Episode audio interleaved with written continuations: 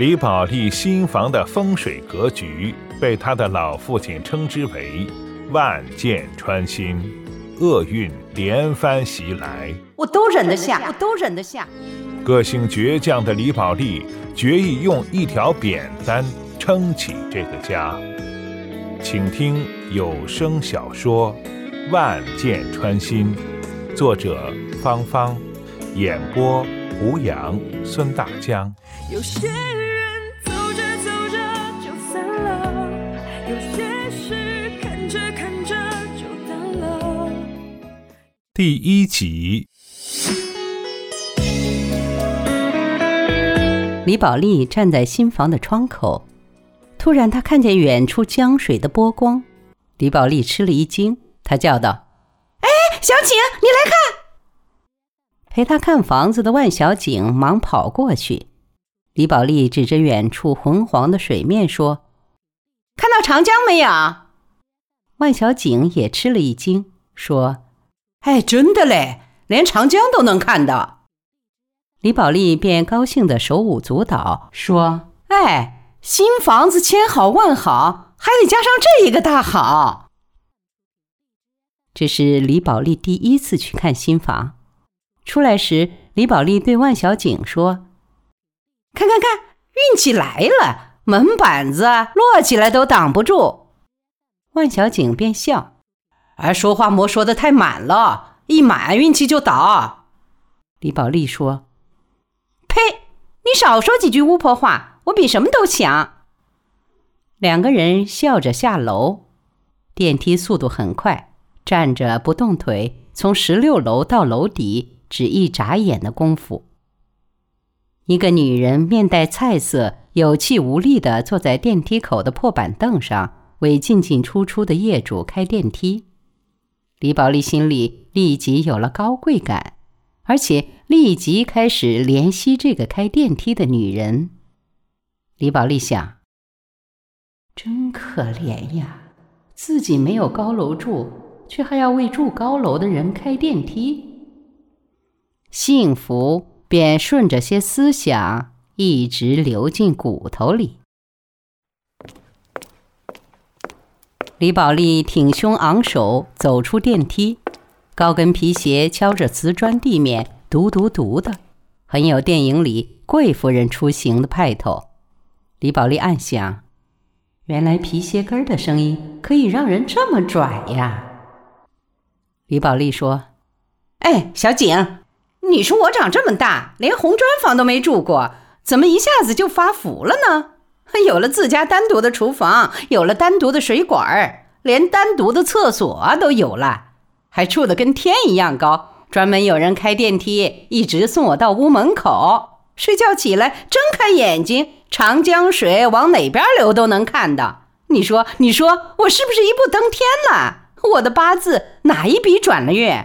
哪天接我妈来看看，我都怕她会欢喜的昏过去嘞。”万小景早已习惯了李宝莉的喋喋不休，她笑了起来，说：“那是你找了个好男将，他的八字强，扭转了你的运道。”李宝莉忙说：“哎，是，正是马学武这个狗日的帮我转的运。”万小景说：“马学武在厂办当主任也有1-2个年头了，你跟他说话还是客气点儿，我总是一开口啊一个骂，你得让他有点面子。”李宝莉哈哈大笑，笑完说：“哎呦，我骂惯了。”万小景说：“我得改。”李宝莉又笑说：“嘿，是得改，我得把他当个菩萨供在屋里最抢眼的地方，天天给他作揖。”万小景也笑了：“我劝你啊，还是用点心把他招呼好。”李宝莉邪里邪气地望着万小景，说：“嘿嘿嘿，你晓不晓得在哪里招呼他，他才会叫好？”万小景笑而不答。李宝莉自己抢着说：“被窝里，这个王八蛋喜欢什么我清楚得很呢。”万小景打了他一下，说：“哎呀，莫跟我讲这个啊，邪皮，自己床上的事，捂到自己被窝里去发酵。”李宝莉说：“哎呀，昨天你在电话里还缠我，叫我啊教你点功夫，好去套近你老公。我今天夹什么正经啊？”说完，李宝莉恐怕万小景打他，忙不迭地朝花坛边跑。果然，万小景扬起手，边追边骂着要打他。两个女人且说且闹地走到街上，满街都响起他们欢快的声音。这天的晚上，李宝莉早早把儿子弄上床，然后把自己洗得干干净净，套上马学武穿破了的旧 T 恤，凑到老公马学武身边。马学武正躺在床上看金庸的《鹿鼎记》。马学武是大专毕业，他的文化水平，李宝莉除了佩服还是佩服。当初漂亮的李宝莉肯跟其貌不扬的马学武结婚，就因为这个。好朋友万小景百般不解，李宝莉说：“哎呀，找个没有文化的人，生儿子像个勺，又有什么用啊？这年头有白眼才有狠呢。有文化的人呐，智商高，这东西传宗接代，儿子也不得差。往后啊，儿子有白眼，上大学，当大官，赚大钱，这辈子下辈子都不得发愁。反正我的小孩将来又不当鸡又不做鸭的，生张好看的脸模子，还不是浪费呀？”一番话说的万小景瞪着他只发傻。李宝莉没读什么书，小学毕业就出来帮家里卖菜挣钱，但她经常能说出一些深刻的人生道理，那些道理令高中毕业的万小景悟一辈子都悟不出来。万小景不是很看得起李宝莉，但却从小学就一直跟她是死党。万小景有时候自己也不明白是怎么回事，有一回还问李宝莉，李宝莉却有几分得意，说：“大概因为你是个笨人，但是我比你啊还要笨，你在我这里呢就找到了聪明的感觉啦。”这话说的真是要把万小景噎死。躺在床上的马学武看了李宝莉一眼，说：“买件睡衣穿不行啊？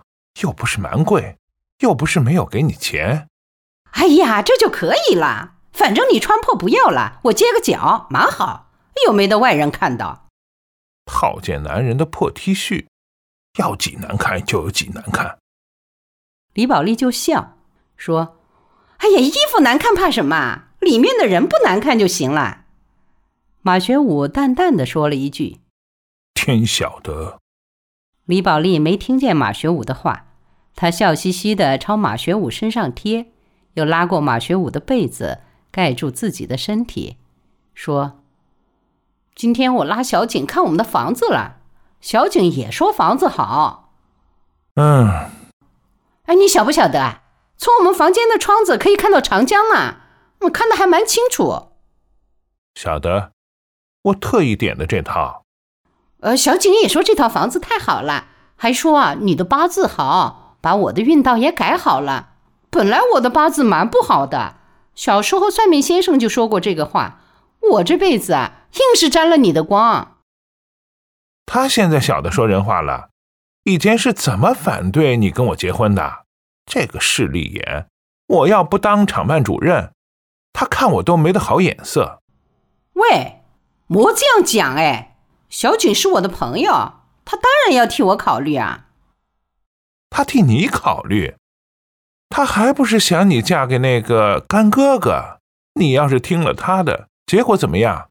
那老兄吃牢饭，你还不是跟着守活寡？”“哎呀，这是哪800年前的事啊？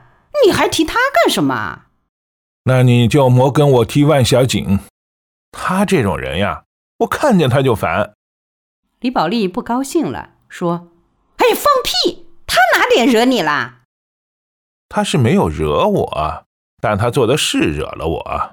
看他那个老公赚了几个小钱儿，天天在外面嫖，左包一个女人，右包一个女人。小景不晓得，晓得了还容他？图什么？不就是图他的钱？未必你们女人离了男人的钱就不能活了？就算换套行头去当鸡，也比受这口窝囊气强吧。”